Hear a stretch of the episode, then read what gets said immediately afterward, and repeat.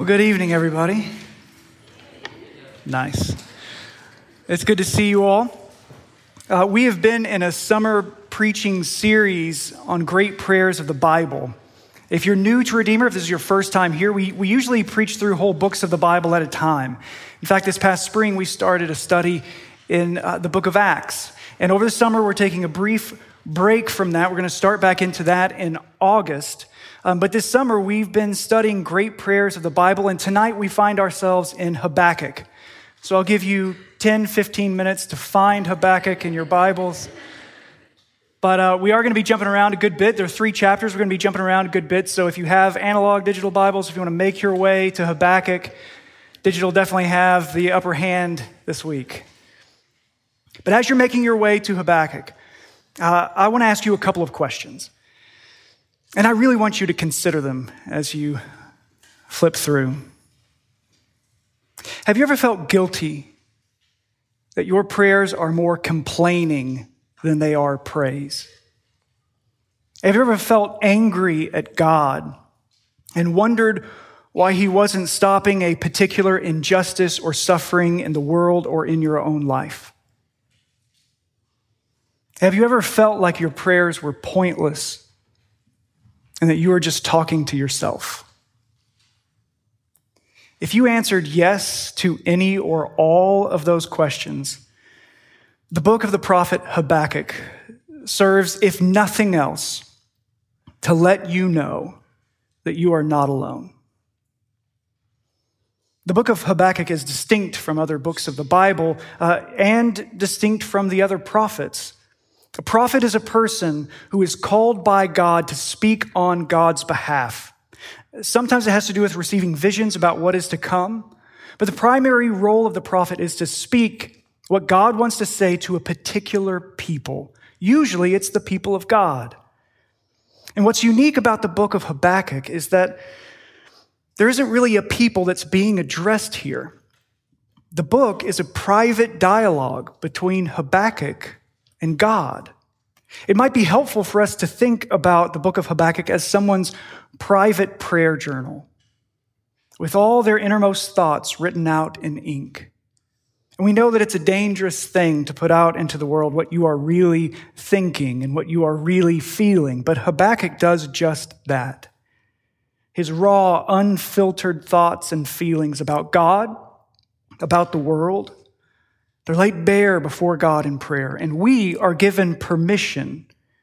We are given an invitation to listen in.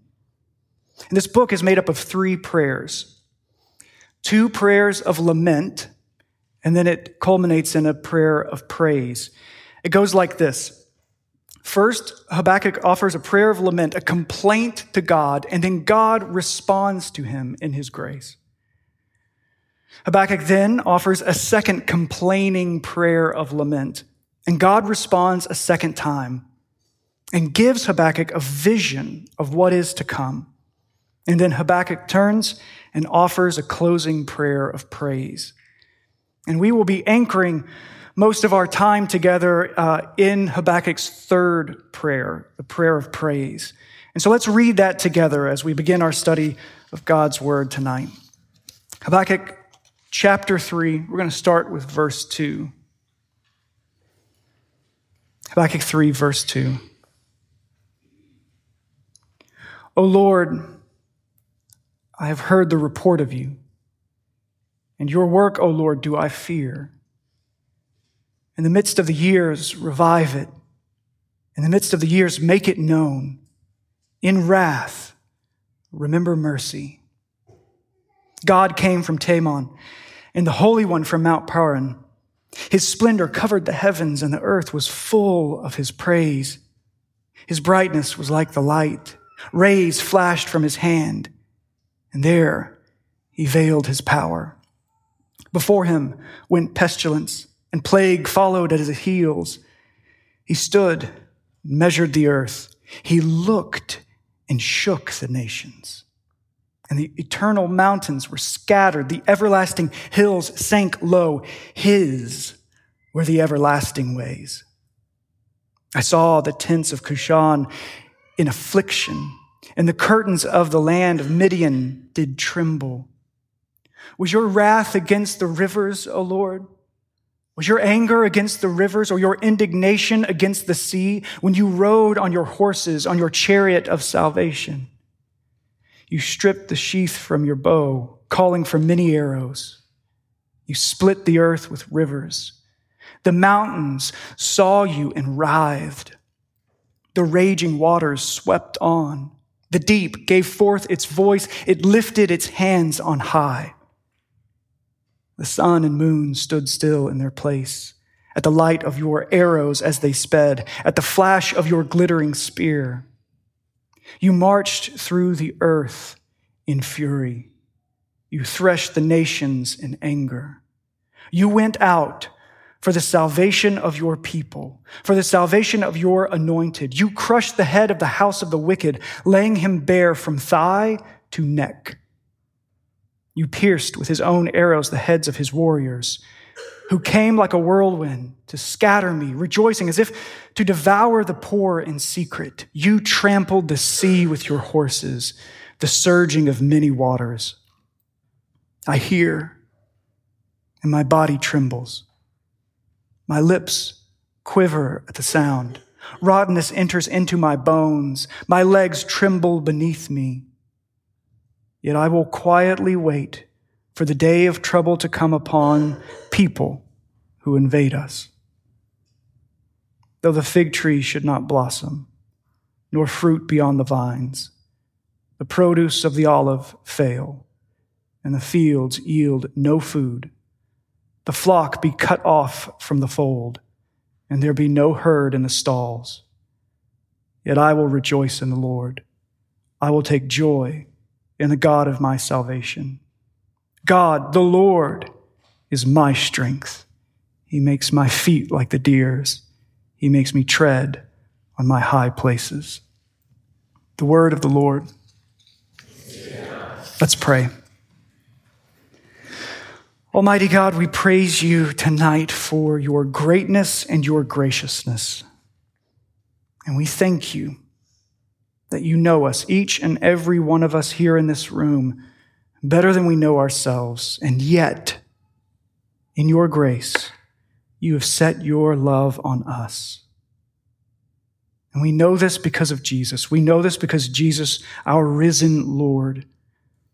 And we thank you. We thank you for your word, especially your prophet Habakkuk. Lord, speak to the very depths of our souls tonight. Yes, speak, Lord for your servants are listening. We pray these things in the name of the Father, and the Son, and the Holy Spirit. Amen. Hearing a sermon on prayer can be like going to the dentist when they ask you if you have been flossing.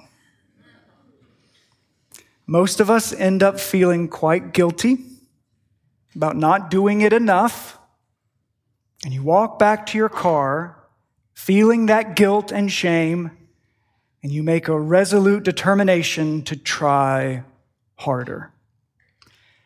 But there's a problem with guilt it doesn't last. We either get over it or get used to it. And while I do desire that each one of us will walk out to our cars tonight with a renewed sense of the significance of prayer and a renewed desire to pray, my hope is not that you will try harder.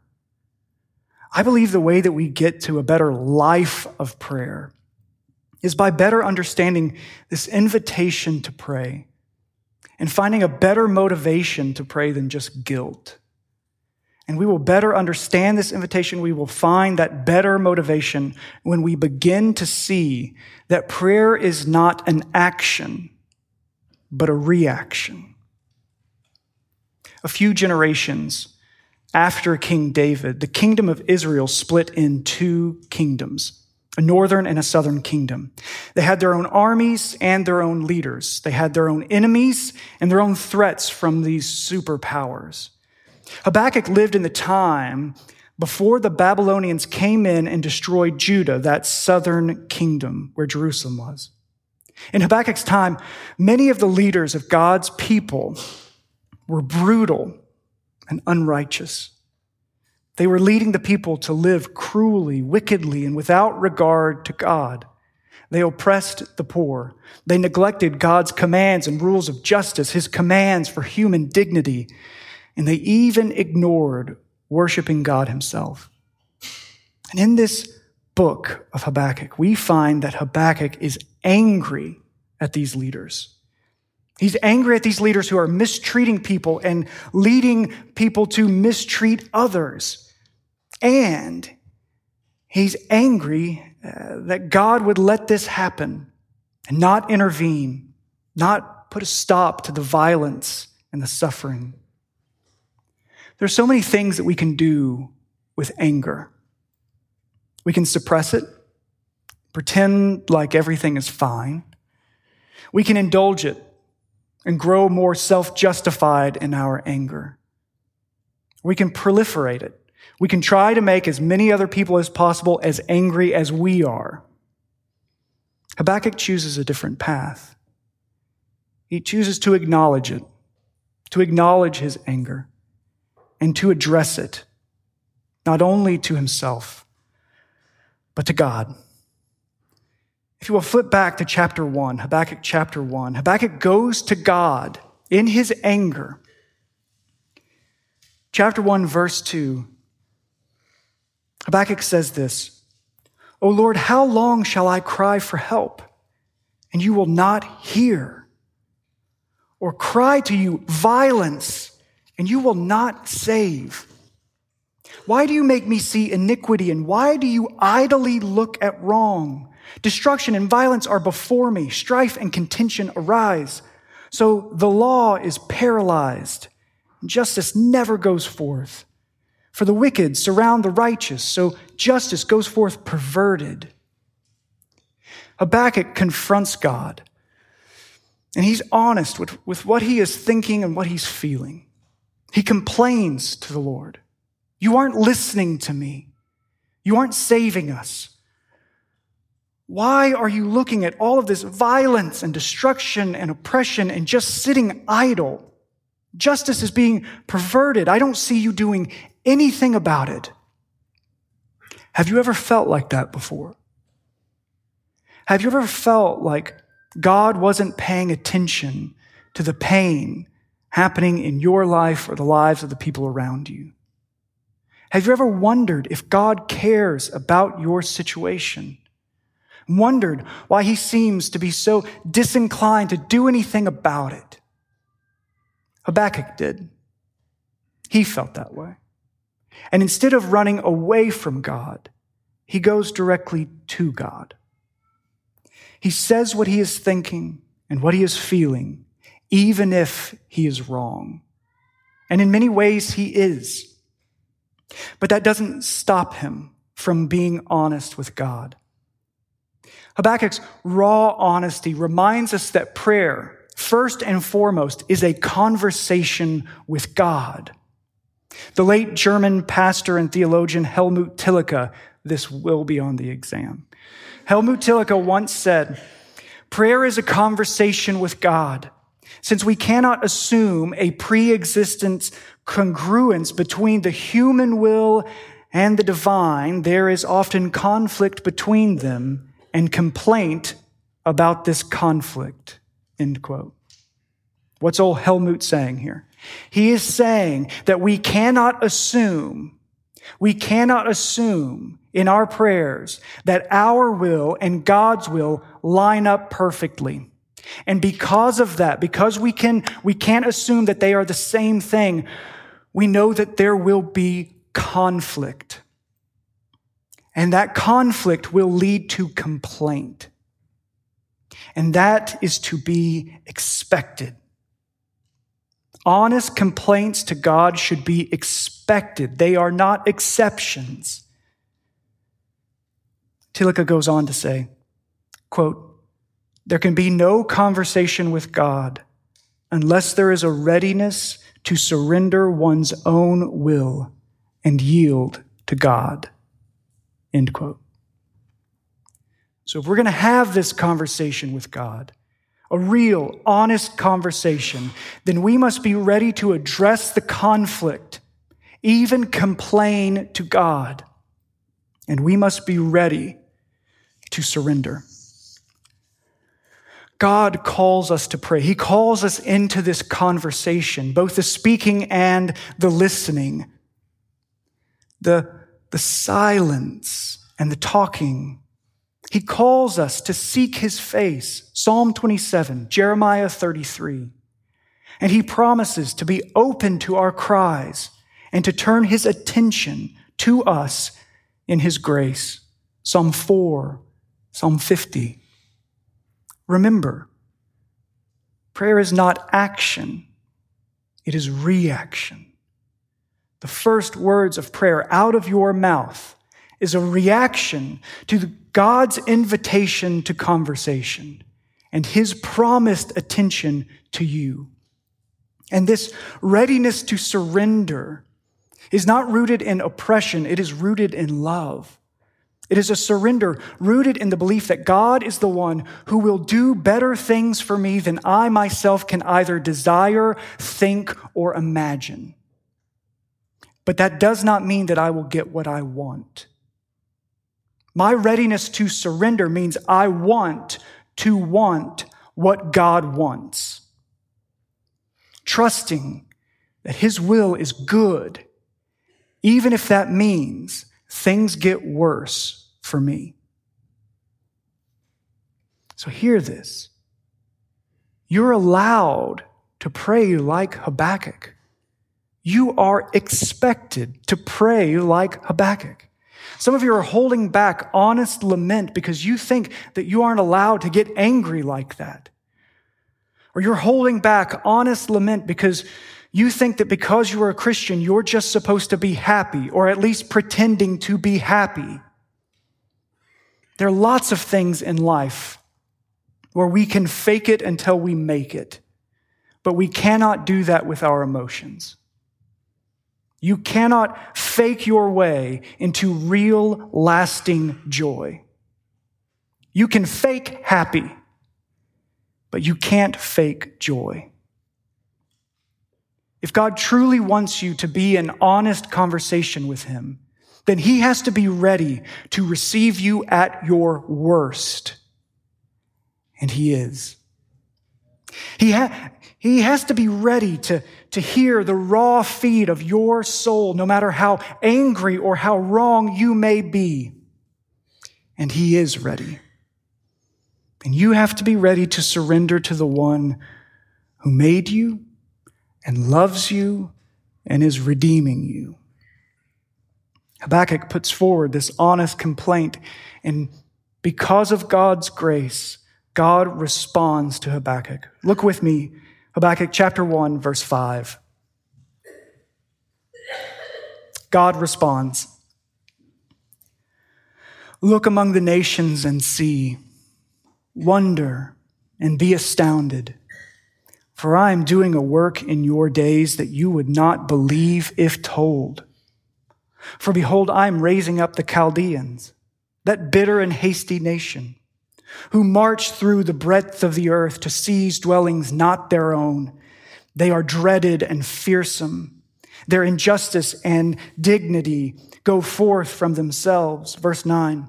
They all come for violence, all their faces forward. They gather captives like sand. At kings they scoff and at rulers, they laugh. They laugh at every fortress, for they pile up earth and take it. And then they sweep by like the wind and go on. Guilty men whose own might is their God. God says to Habakkuk, I am doing something. I'm doing more than you would believe if I told you. Because Habakkuk is looking around himself. He sees this little kingdom of Judah, but God says that he is working and moving in every kingdom, in every empire, all over the earth. In fact, God says, I'm raising up that pagan nation, the Chaldeans, the Babylonians. I'm raising them up to come and bring judgment on Judah. So follow me here. God says, I'm going to deal with the cruel wickedness in Judah the southern kingdom. And I'm going to bring judgment with the ruthless armies of Babylon. This army is brutal. They laugh at kings and rulers. They laugh at the protective walls around the city. They laugh at those things because they will make a pile of dirt out of them and brush it aside. And God says these are guilty men, and the God of these guilty men, their God is their own strength. Habakkuk gets even angrier at the thought that God would use these Babylonians to carry out this divine judgment. This is not the kind of action that he wanted from God. Habakkuk wanted justice and judgment on Judah, but God says he's going to bring great darkness of judgment to Judah. A little over 200 years ago, in the year 1816, it's sometimes referred to as the year without summer. And that's because the year previous, 1815, there was a massive volcanic eruption in Indonesia. The volcano Mount Tambora erupted, killing hundreds of thousands of people and sending unparalleled amounts of ash, volcanic ash, into the atmosphere. And the ash and debris caused what's called a volcanic winter. And for the next year, parts of the world experienced darkness, great darkness where noontime looked like late evening. Temperatures shifted so greatly that in New York, in the month of June, it snowed six inches. Crops failed. Disease spread among the livestock and among the people. Food shortages and the disease caused deaths and even more panic. Things got so bad, and keep in mind, the technology was so minimal. No radar, to know where these things were heading, no communication to even know that it was a volcano. They just saw the sky go black for weeks and weeks and weeks. There were scientists who said that the sun was burning out and that it was the end of the world. There were people who believed that, that thought that this must be the end. People would even harm themselves or their own families, or they would not even go to work, or they wouldn't plow the field because they thought the end was near. It was terrible. They had no idea how long this darkness would be here. God told Habakkuk that there was a great darkness coming the darkness of violence, captivity, exile to Babylon. The suffering and oppression that Habakkuk was lamenting would get worse. The darkness of violence and destruction in Judah would get worse. The oppression and faithlessness would get worse. There was a darkness spreading, and it would cover over the people of God in Judah. And Habakkuk wondered if this darkness would be forever. Habakkuk is angry and he's confused. And he goes to God with a second prayer of complaint. Habakkuk chapter 1, verse 12. He says, Are you not from everlasting? O Lord, my God, my Holy One, we shall not die. O Lord, you have ordained them as a judgment, and you, O rock, have established them for reproof. You who are of purer eyes than to see evil and cannot look at wrong, why do you idly look at traitors and remain silent when the wicked swallows up the man more righteous than he? Because God is using the evil Babylonians as an instrument of judgment, Habakkuk questions God's fidelity to holiness. He says, You can't even look at evil, and you're using these evil people to destroy the righteous. And he offers up this illustration. He says the people are like fish, and these evil men are like fishermen with a big net, and they scoop us all up, and they're just going to kill us, nation after nation. They're going to go around with the Babylonian Empire and just scoop up people. Is this going to happen forever? He says, mercilessly killing nations forever. Will this darkness be forever? And he finishes his prayer of complaint with a pretty bold statement. It's kind of like have you, have you ever gotten an email and at the end of the email someone says something to the effect of, uh, Thank you so much for your speedy response? Like, I haven't done that yet. but they're just anticipating it and thanking you ahead of time. Well, he kind of does that. He says, I'm going to take my stand on the watchpost and station myself on the tower and look out to see what you will say to me. In a sense, he's saying, I'll be right here waiting. And God, in his grace, because he does not have to remember, but God, in his grace, responds to Habakkuk and gives the prophet a vision and tells him to write down what he sees.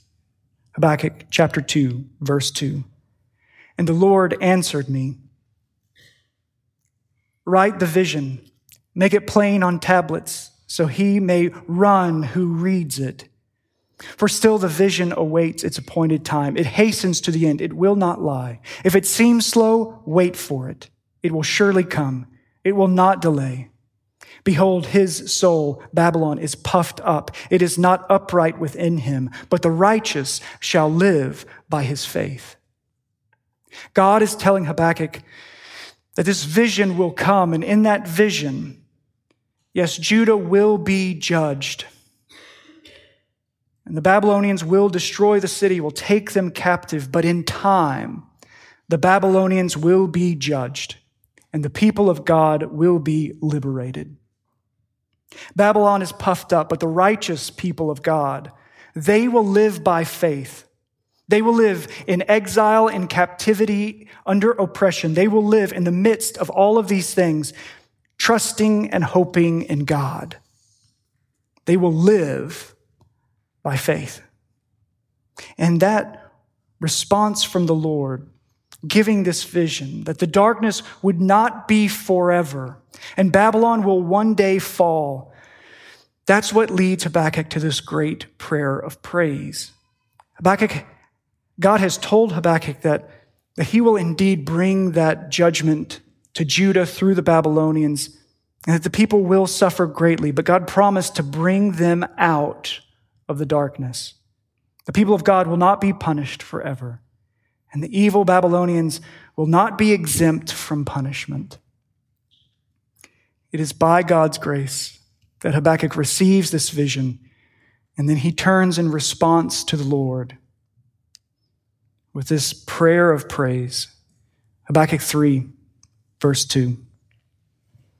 O Lord, I have heard the report of you, and your work, O Lord, do I fear. In the midst of the years, revive it. In the midst of the years, make it known in wrath, remember mercy. You've probably seen before in the Psalms this call that continually goes out to tell the next generation of the glorious works and deeds of the Lord. Tell them what God has done. And that has happened for Habakkuk. He has heard these stories where God has come and vindicated his people. He's heard these stories where God's people were oppressed and God came in and did something about it. And so Habakkuk is saying, those things, you vindicating your people, you fighting for your people, revive that work. Do that work again. In our day, in the midst of these years, do it again. Rescue your people. Vindicate your people against her enemies. Resuscitate your great works of justice. Habakkuk pleads that that as God carries out his justice in wrath, that he would remember mercy to his covenant people. And then Habakkuk describes this vision of what the Lord showed him, what is to come. And the way that he does that is by pulling all these different places from scripture, all these stories where God vindicated his people. And in that vision, he sees the Lord on the move to save. Verse three. God came from Teman and the Holy One from Mount Paran. His splendor covered the heavens and the earth was full of his praise. Verse 12, you marched through the earth in fury. You threshed the nations in anger.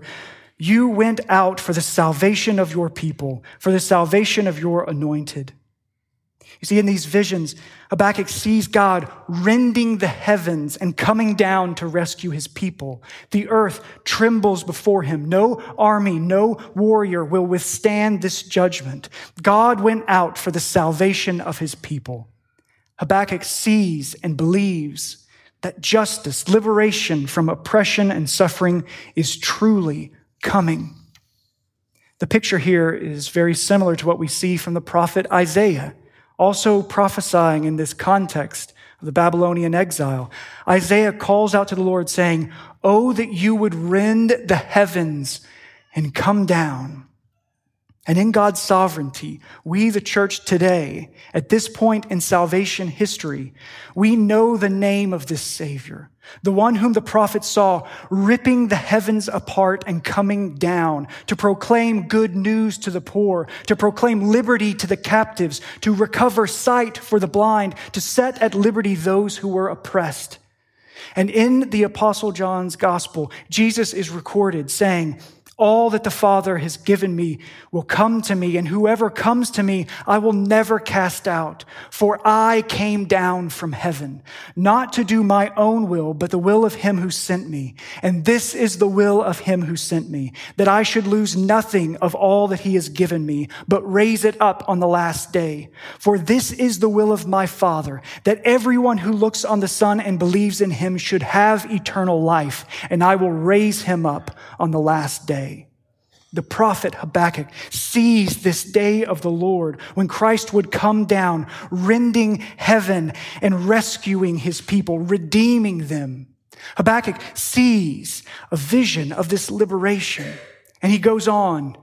After he has seen all of these things, in verse 16, he says, I hear, and my body trembles, my lips quiver at the sound. Rottenness enters my bones, my legs tremble beneath me.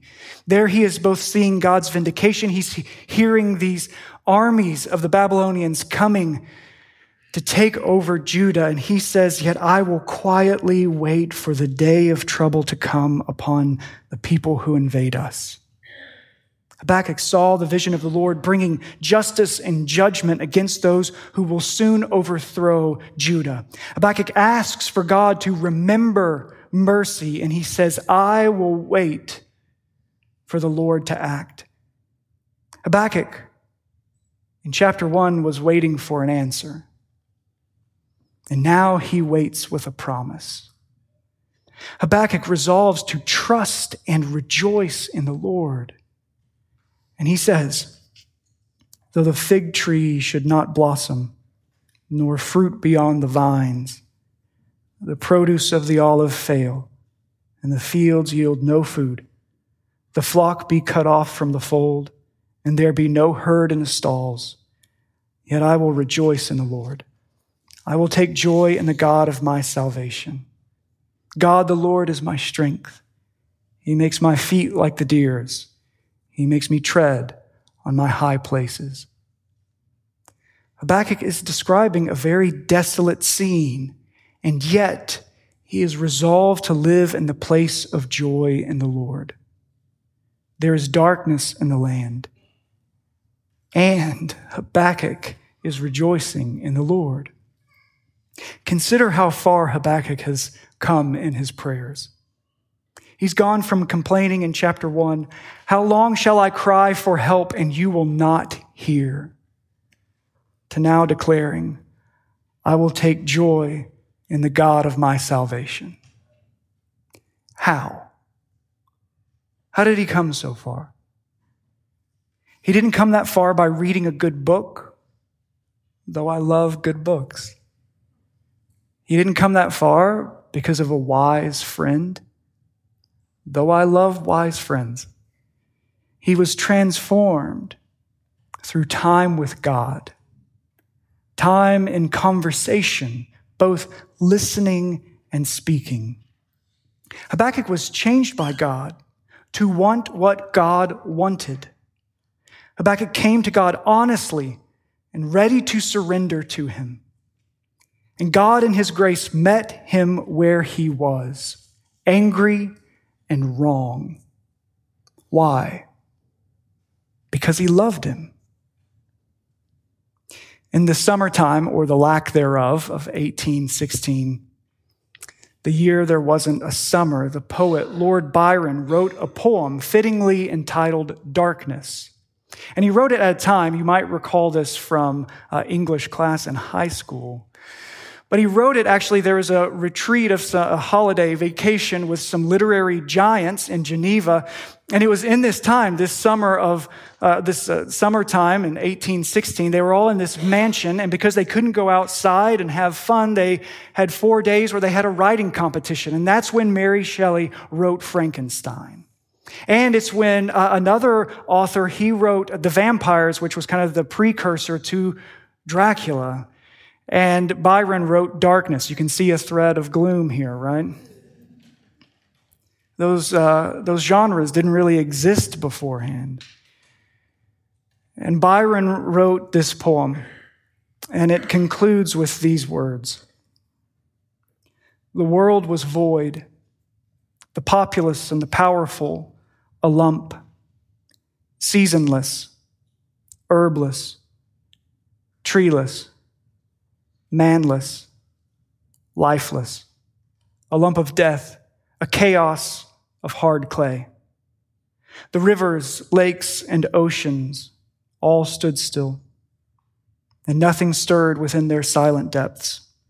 Ships, sailorless, lay rotting at the sea, and their masts fell down piecemeal. As they dropped, they slept on the abyss without a surge. The waves were dead. The tides were in their grave. The moon, their mistress, had expired. The winds were withered in the stagnant air, and the clouds perished. Darkness had no need of aid from them. She was the universe. Darkness was the universe. The earth was seasonless, herbless, treeless, manless, lifeless, the fig tree, blossomless, the vines, fruitless, the produce of the olive failed, and the fields, foodless. Byron looked out and saw only darkness. Habakkuk looked into the expanse of the darkness of sin and judgment and saw a crack of light in the distance. Yes, Habakkuk saw the darkness. Evil was winning the day. The wicked were oppressing the righteous, and it would get worse. The Lord showed him the suffering to come, but he also showed him that one day the skies would begin to clear. But how? When Jesus himself would rend the heavens when he would tear through the darkness and come down in the light of his justice and mercy. He would make a way to liberate the captives. It is that ultimate hope, that hope of vindication, not only for Judah, but for everyone in Christ, the hope of salvation for God's people. That was a sustaining hope, one that would uphold Habakkuk when the sky grew dark and when there was no longer fruit on the vines and the fields yielded no food. In those dark times, Habakkuk could hold fast to the light of the Lord and persist in joy. So, what will motivate any one of us to pray? Will it be guilt, pride, or will it be the beauty of the divine who invites us, that bids us to come? And to find his gracious attention and love. The invitation to this conversation with God lies before us new every day. And may we who say that we believe in Christ the Lord respond to this invitation for a conversation with God. And may we find in him hope, joy, and strength. Let's go to him now in prayer.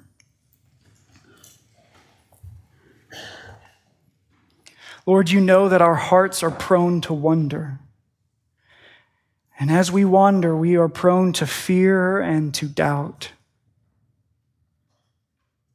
Lord, by your grace, you have invited us into this conversation of prayer, the anchor that keeps us tethered to your truth, the school where our hearts learn to trust in you, the place for honest thoughts and feelings to be tended to by your love. And it's that space to listen to you who made us, you who are redeeming us. Lord, help us to look anew at what prayer even is.